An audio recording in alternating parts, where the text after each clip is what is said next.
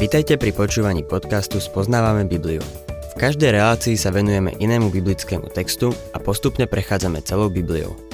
V dnešnom programe budeme rozoberať biblickú knihu Numery alebo štvrtú knihu Mojžišovu. Milí poslucháči, v týchto posledných kapitolách knihy Numery sa zaoberáme vecami, ktoré sa týkajú už novej generácie izraelského národa, ktorá sa narodila a vyrástla v púšti. Niektorí z nich vyšli z Egypta ako malé deti. Boh pripravuje túto novú generáciu na to, aby vošla do zasľúbenej krajiny. V 32. kapitole čítame o troch kmeňoch, ktorým sa zapáčilo usadiť sa na nesprávnej strane rieky Jordán. Usudzujem, že je to vhodný obraz toho, ako sa niektorí ľudia nevedia rozhodnúť medzi starým a novým životom kresťana. Zahrnuli Ježiša do svojho života, ale zdá sa, že stále túžia po tom, čo zanechali. Numery 32. kapitola, 1. až 5. verš. Rúbenovci a Gádovci mali veľmi početné stáda. Keď uvideli krajinu Jazer a Gileát a zistili, že je to vhodné miesto pre stáda, Gádovci a Rúbenovci prišli k Mojžišovi a kňazovi Eleazárovi, ako aj ku kniežatám pospolitosti a povedali Atarot, Dibon, Jazer, Nimra, Chešbon, Elale, Sebán, Nebo a Beón, teda krajina, ktorú hospodin dobil pred zrakom pospolitosti Izraelitov, je krajina naozaj vhodná pre stáda. A tvoji služobníci majú stáda. Potom povedali, ak sme našli priazeň v tvojich očiach, nech sa táto krajina stane vlastníctvom tvojich služobníkov. Neveď nás cez Jordán. Možiša veľmi znepokojila táto požiadavka.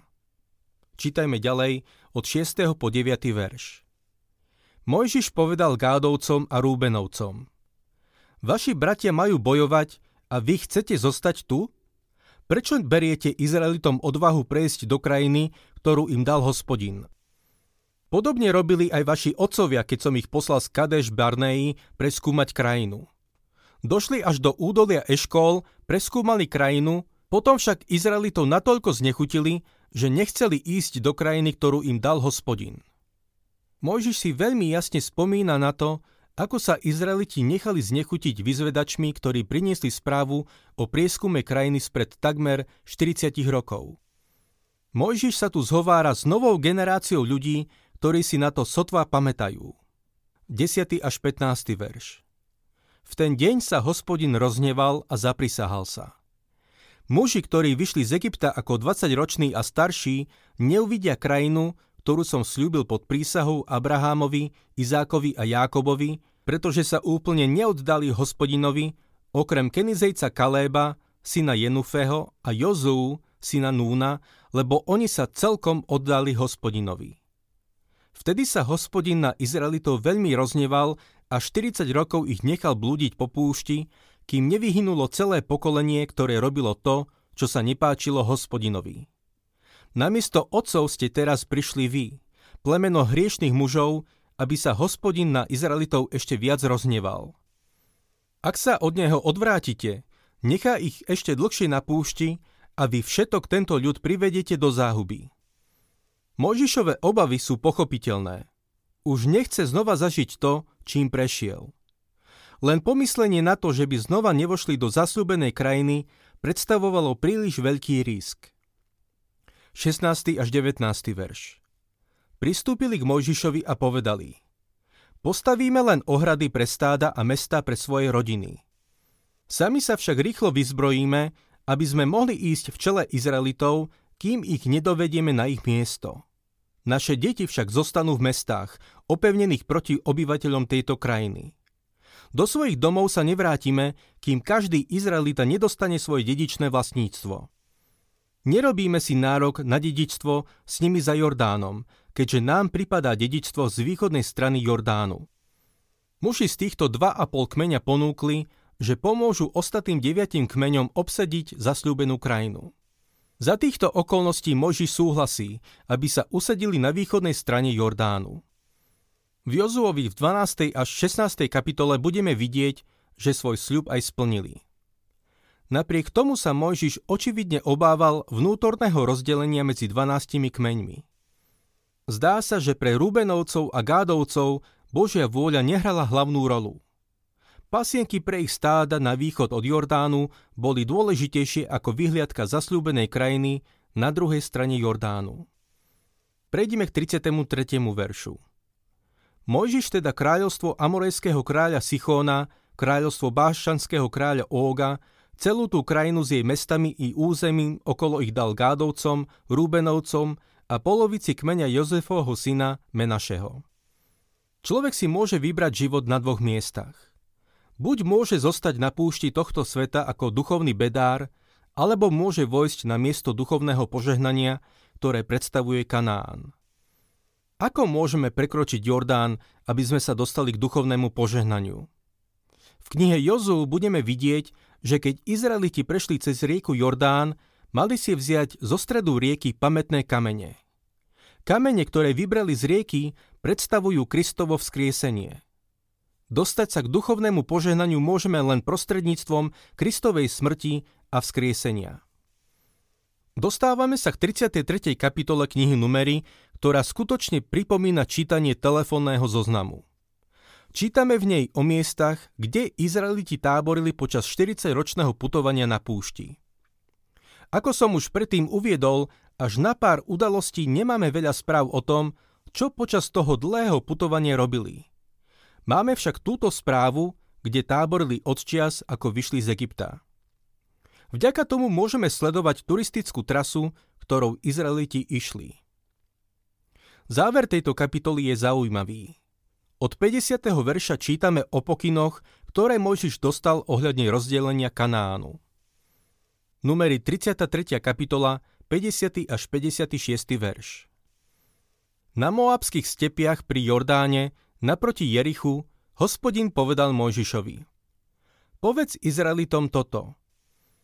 Keď prejdete cez Jordán do Kanánu, vyžente spred seba všetkých jeho obyvateľov, zničte všetky ich vyrezávané sochy a všetky liate modly a spustošte všetky ich výšiny. Obsete krajinu a bývajte v nej. Tú krajinu som vám dal do vlastníctva. Krajinu si rozdielte do dedičného vlastníctva medzi sebou lósom podľa svojich kmeňov. Početnejšiemu kmeňu dáte väčší podiel a počtom menšiemu pridelte menší dedičný podiel. Komu ktorá časť losom krajiny pripadne, tá bude jeho. Rozdielte ju do, rozdielte ju do dedičného vlastníctva svojim otcovským kmeňom. No ak obyvateľov tej krajiny spred seba nevyženiete, potom sa vám pozostali z nich stanú trňom v oku a ostňom v boku budú vás trápiť v krajine, v ktorej budete bývať. Čo som hodlal urobiť im, to urobím vám. Mnohí si kladú otázku, ako Boh mohol žiadať, aby vyhladili obyvateľstvo krajiny. Veď to bolo kruté a nespravodlivé. Konec koncov, aj Izraeliti boli neposlušní voči Bohu. Títo ľudia predpokladajú, že to boli milé národy a že tým pádom sa Boží príkaz nedá ospravedlniť.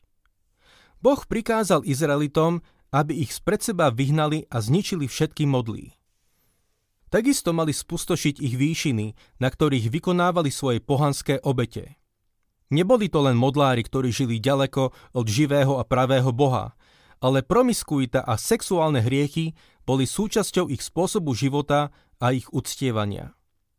V dôsledku toho Kanánčania zomreli na pohlavné choroby. Milí poslucháči, len mi nevravte, že Boh na to nemal právo. Bol to v skutočnosti akt milosrdenstva. Boh zničil Kanánčanov kvôli nasledujúcim pokoleniam. Z toho istého dôvodu zoslal potopu, aby zachoval budúce pokolenia. Dostávame sa teraz k 34. kapitole. Táto je svojim obsahom veľmi dôležitá. Jasne definuje rozsah a hranice krajiny, ktorú Boh dal Izraelitom počiarkuje skutočnosť, že Boh ju im dal do väčšného vlastníctva. Bez ohľadu na to, kto si ju dnes nárokuje, podľa Božieho slova patrí Izraelu. Nebudeme teraz čítať z tejto kapitoly, pretože by to bolo príliš monotónne. Ale odporúčam vám, aby ste si túto kapitolu prečítali pri mape, aby ste získali lepšiu predstavu o tom, kde sa zasľúbená zem presne rozprestierala. Na konci tejto kapitoly sú uvedené mená aj tých, ktorí boli zodpovední za rozdelenie krajiny. 35. kapitola začína informáciou o mestách, ktoré boli dané Léviovcom. Léviovci patrili Bohu ako náhrada za prvorodených. Nedostali pôdu do vlastníctva, ale dostali mestá, v ktorých mohli bývať spolu s pastvinami pre ich dobytok. Numeri 35. kapitola, 1. až 4. verš. Hospodin na moábskych stepiach pri Jordáne naproti Jerichu povedal Mojžišovi. Prikáž Izraelitom, aby Léviovcom dali zo svojho dedičného vlastníctva mestá na bývanie spolu s okolitými pastvinami. Mestá budú mať na bývanie a ich pastviny budú mať pre svoj dobytok, pre stáda a pre ostatné zvieratá. Mestské pastviny okolo múru, ktoré dáte Léviovcom, budú siahať do vzdialenosti tisíc lakťov. Leviovci dostali 48 miest, z toho 6 bolo útočiskových. Čítajme ďalej od 9. po 13. verš. Hospodin povedal Mojžišovi, oznám Izraelitom toto. Keď prejdete cez Jordán do Kanánu, vyberte si mestá, ktoré budete pokladať za útočiskové mestá. Tam bude môcť utiecť ten, kto niekoho neumyselne zabil. Tieto mestá vám budú útočiskom pred pomstiteľom, aby ten, kto zabil, nezomrel skôr, než sa postaví pred súd pred pospolitosť. Budete mať 6 miest určených ako útočisko. Leviovci mali za úlohu postaviť tri také mestá na východnej strane Jordánu a tri na západnej strane Jordánu. Človek, ktorý neumyselne niekoho zabil, mohol utiecť do útočiskového mesta. Mohol sa tak zachrániť pred rozvášneným davom, rozvášneným. Mohol sa tak zachrániť pred rozvášneným davom alebo pred nejakým horlivým príbuzným, ktorý chcel zobrať zodpovednosť do vlastných rúk. Prejdime k 24. a 25. veršu. V takom prípade pospolitosť rozsúdi medzi tým, kto smrť zapríčinil a pomstiteľom krvi, a to podľa týchto právnych ustanovení. Pospolitosť toho, kto smrť zapríčinil, vytrhne z ruky pomstiteľa krvi a zavedie ho do jeho útočiskového mesta, kam sa utiekal. V ňom zostane až do smrti veľkňaza, ktorý bol pomazaný posvetným olejom. Všimnime si, že útočiskové mesto nechránilo vraha, ktorý niekoho zabil úmyselne. 30. verš. Každého vraha, ktorý zabil človeka, bude možno vydať na smrť len na základe výpovedi svetkov. Výpoveď jedného svetka nebude stačiť na to, aby niekto mohol byť odsúdený na smrť. Boh takisto uvádza dôvod pre tieto nariadenia. 33. až 34. verš. Nepoškvrňujte krajinu, v ktorej bývate, lebo práve krv poškvrňuje krajinu. Zmierenie za vyliatú krv môžete pre krajinu získať len krvou toho, ktorý ju vylial. Nepoškvrňujte teda krajinu, v ktorej bývate a v ktorej bývam ja, lebo ja, hospodin, bývam medzi Izraelitmi. Záverečná kapitola knihy Numery sa zaoberá dedičným právom cér. Náčelníci z rodov Jozefovcov predostreli Mojžišovi istý problém. Ak by sa Cefolchádové céry vydali za mužov z iného kmeňa, potom by ich pôda prešla do vlastníctva iného kmeňa. Možiš im teda dá odpoveď, ktorú prijal od hospodina. Numeri 36. kapitola, 6. až 9. verš. O cérach Cefolchádových hospodin prikázal toto. Ak sa vydajú za muža, ktorý sa im zapáči, musí to byť príslušník ich otcovského kmeňa. Dedičné vlastníctvo Izraelitov nesmie prechádzať z jedného kmeňa na druhý, ale každý z Izraelitov sa má pridržať vlastníctva svojho otcovského kmeňa. Preto každá dcéra, ktorá má dediť vlastníctvo v niektorom z izraelských pokolení, má sa vydať za niekoho z rodu svojho otcovského kmeňa, aby všetci Izraeliti dedili vlastníctvo svojho otca. Tak nebude prechádzať vlastníctvo z jedného kmeňa na druhý, ale všetky izraelské kmene sa budú pridržať svojho dedičného vlastníctva. Pôda musela zostať vo vlastníctve kmeňa. Nik nesmel natrvalo prísť o svoju pôdu. V jubilejnom roku sa všetka pôda vrátila pôvodnej rodine. Boh takto zabezpečil ochranu ich majetku. Na záver si ešte prečítajme 13. verš. Toto sú príkazy a právne ustanovenia, ktoré dal hospodin Izraelitom prostredníctvom Mojžiša na Moabských stepiach pri Jordáne naproti Jerichu. Dostali sme sa na záver knihy numerí. Zároveň tým končí aj Mojžišovo verejné pôsobenie.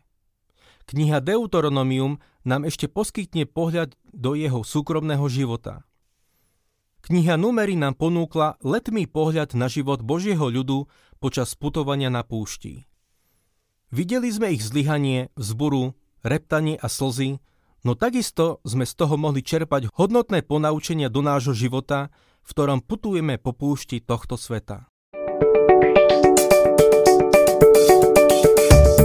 Ak sa vám páči program Spoznávame Bibliu, budeme radi, ak ho odporúčite svojim známym a dáte like, alebo nás začnete sledovať na facebookovej stránke Spoznávame Bibliu. A ak vás niečo oslovilo alebo zaujalo, napíšte nám cez Facebook alebo na adresu spoznávame.bibliu zavinač gmail.com.